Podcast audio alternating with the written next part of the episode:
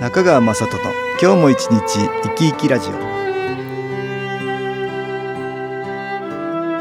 皆さん生き生きしてらっしゃいますか？この番組では気というものを私中川雅人がいろいろな角度からわかりやすくお話をしてまいります。どうぞごゆっくりお楽しみください。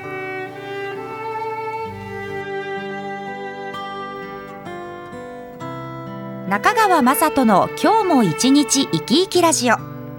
この番組は気のある生活あなたの気づきをサポートする株式会社 SAS がお送りします。おはようございます。株式会社 SAS の中川雅人です。今日は気についての体験談を東京センターの佐久間一子さんとお話したいと思います。佐久間さんよろしくお願いします。はいよろしくお願いいたします佐久間さんそういえばがんになったんですよね。そうですね、えー、もうずいぶん前に。はい5年経過いたしましたね。乳がんだったそうですね、えー、ちょっとまあ大きな体験だと思うんだけども、はい、お話聞かせていただけるかな、はい、急にがんっていうのは分かったの？ちょっとまあ自分の中でピリピリするような感じがあったんですね。違和感がありまして、えー、病院に病院に行きましたらあこれもすぐ大きい病院に行きなさいということで、うん、あそうですはい、すぐ検査に回されましたね。大きな病院で検査ってとちょっと不安じゃないかなと思うんだけど、ね、どうですかこれ？乳がんかもしれないと自分が分かってですね、うん、検査をして、うん、その結果が分かるまでっていうのはやっぱり皆さんどの方もね、うん、いやそうです。不安な日々だと思うんですけれども、えー。えー、乳がんかもしれないってかなりの確率でもう乳がんだよっていうことでしょ？ちょっと先生の慌てようがですね。尋常じゃない。尋常じゃないですよね私ががんかもしれないというね、えーはいはい、もう大きな不安ですよね。そうですよ、ね、あのいろいろこう考えますよ、えー、子どもたちのこととかですね。これからの体のこととか。どのぐらい期間あったんですか、はい、検査やって分かるまで、あの3週間という 長いんです長いですね。ちょうどあのお正月休みも入ってました。そうですね。か。なりですね、うん、感情が揺り動いた日々でもありましたね、はい。これなった原因じゃないですけど、はい、自分ではストレスがあったとか。そうですね、うん、そういうことがあったありましたね子供も3人おりますし、下のお子さんがおいくつですか、はい。その当時は年長さんですね。あそうだった、はい、あじゃあ小さいからねいろいろ手もかかるでしょうそうですね。まあ自分にこうかなり気持ちとか体を酷使してたかなっていう部分はありましたね。ご家族にもがんの方いらっしゃるあはいおります。母方ですけれどもあの同じ乳がんの方。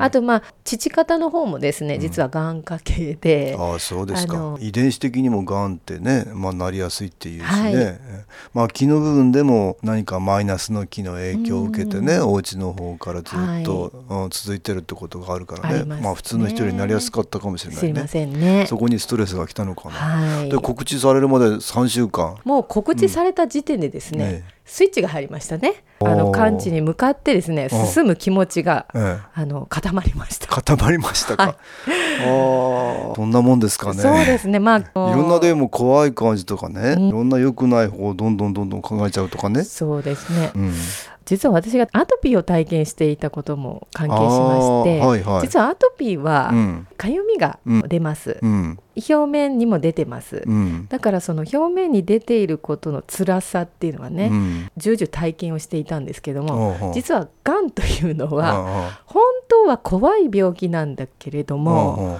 自分は痛くも痒くもないんですね。あなるほどなので自分の中では、が、んのハードルがすごく下がったっていうところもありますね。あともう決意したということで、うん、もう気持ちがもう前向きと言いますか。が、うん。んをね乗り越えようっていう、そうですね、もうその気持ちが前面に出たかなっていうところありますね。まあそれはもう今まで気を受けていたおかげがあるかもしれませんね。気の影響とね、はい、まあ、はい、アトピーも乗り越えたしね、そうですね。そういうこともありますか。はい。ここで音楽に気を入れた CD 音機を聴いていただきましょう。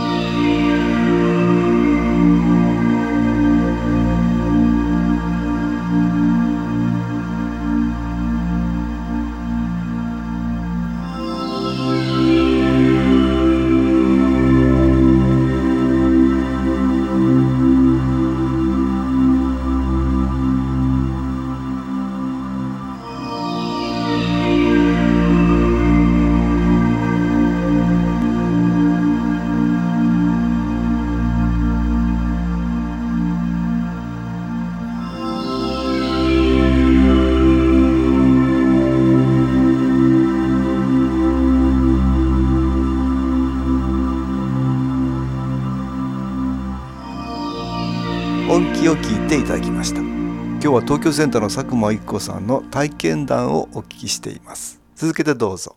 それで、えー、実際にはあの病院での処置はどんなふうになってたんだろう、はい、まあ、私の場合はですね、うん、先に抗がん剤の処置が始まりまして、うん、もう8か月間抗がん剤をしましたね、うん、まあ、その後手術という方向には向かいますけれども、でまあ抗がん剤を危ない薬なので、ええ、わざとこう毒々しく見せるために色をつけているそうなんですね。それを見て、え、ああ。なんか体に負担かかりそうだなと思いながらまあ自分もがんは、まあ、多少は恐怖はありますけれども、うん、自分の気持ちまでもががん。に敵対してしまうとですね、うん、なんか正常な細胞がもっとなんか痛めつけられるような気がしたので、うん、私の気持ちとしては、愛をという方向に変化していったんですね、こう気を受けながら。あなるほど、まあ、自分をいたわるというかあのお薬ではね、うん、そうですね、まあ、殺すという波動が来ますから、まあ、自分の気持ちのエネルギーとしては、自分の体をいたわるっていうか、愛するという気持ちを増幅させたということですね。で自分の中で生まれてしまったがんなんですよ。だからなんか、いつの間にか悪者になってってるんですけれども、うん、実は自分が作ってしまった部分もあるのかなっていうのがあって、はい、そんなに敵対しなくてもという、うん、なんかこう思いもありましたね。だからいたわってあげる、うん、私はだから抗がん剤を受けてる時にですね、うんうん、いつもあガンちゃんありがとうとこう ガンにあのガンちゃんとガンちゃんと名前つけて。つけまして毎日ですね、えー、こう気持ちを送っていましたね。うん、はい、そうですか。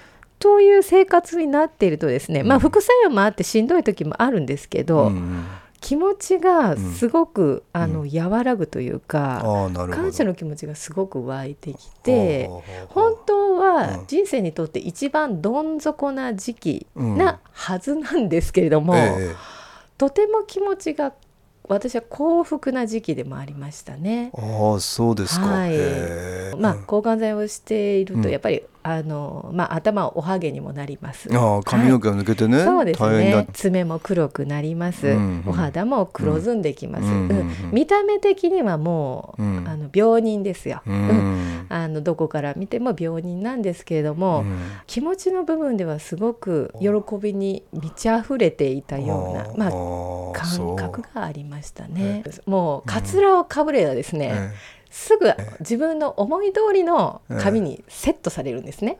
こう ブローしなくてもパチッと決まるわけですよ。これは楽だねっていう 感覚ですよね。あそうですか頭シャンプーしなくてもいいじゃんみたいな。まあ別にあの億劫なわけじゃないですけど、まあそのように捉えられたっていうことですね。あそうですか、はい、別に無理にこう前向きにしたわけではないんです。なんか普通に考えられたっていうことですかね。なるほど、それもやっぱりだから昨日なせる技なのかな。そうですね、そうだと思います。まあ始終気は受けていたんでしょう。そうですね。であとリンパにも転移をしていたので、うんうんうん、やっぱりそれがあの術後分かったんですけれども、うん、どこまでも続く不安っていうのはね、うん、またこうちょっと出てくるわけですよ。あなるほど。どこに芽が出るか分からない、うん、要は再発ですよね。再発ですはい。まあ、血液の中にもう乗っているわけですから、もうとてつもない恐怖がですね、ずっと襲ってくるわけですよ。あなるほど、はい、しかし、もうどこまで考えてもそれは終わらないんですね。私が今生きている上では。でね、はい、はいはい、なので、うん、もう私はがんと共に生きるんだという決意というか、まあ、共に生きようという感覚になった。うん、だからそれを受け入れたらですね、全くといいぐらいなんかで恐怖がこうなくなってきましたね。これ心配してでも仕方がないんだけどね。そうなんですよ。だけどなかなかその心配は消えていかないよね、はい、普通はね。そうですね。でもそういうふうに変えられたんだ。そうなんですね。あのまあはためには再発して亡くなったお友達もいます。うん。うん、まあその方の分までね、まあ私はこうして今命をいただいているわけですから、それをまあ役割としてね、今こうして生きているかなっていう部分は感じますね。またこの体験がね、うん、生きていくっていうことがあるよね、はい、うん、いろんな方にも参考になるかもしれないしね。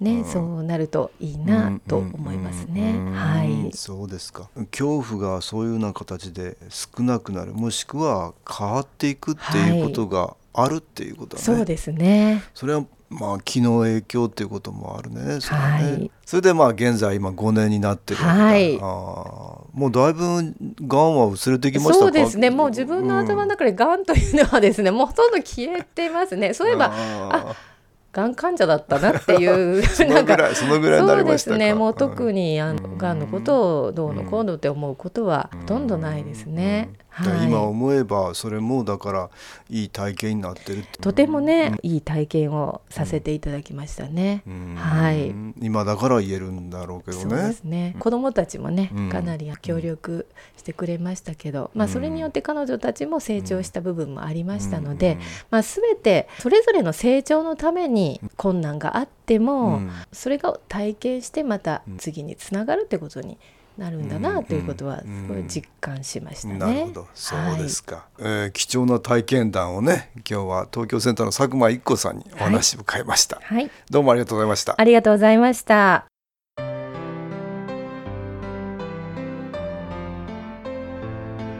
株式会社 SS は東京をはじめ札幌名古屋大阪福岡熊本沖縄と全国7カ所で営業しています私は各地で無料体験会を開催しています。10月27日木曜日には東京池袋にある私どものセンターで開催します。中川雅人の気のお話と気の体験と題して開催する無料体験会です。新気候というこの気候に興味のある方はぜひご参加ください。ちょっと気候を体験してみたいという方体の調子が悪い方ストレスの多い方運が良くないという方気が出せるようになる研修講座に興味のある方自分自身の気を変えるといろいろなことが変わります。そのきっかけにしていただけると幸いです。10月27日木曜日午後1時から4時までです。住所は豊島区東池袋1-30-6池袋の東口から歩いて5分のところにあります。電話は東京03-3980-8328 3980-8328です。また SS のウェブサイトでもご案内しております。お気軽にお問い合わせください。お待ちしております。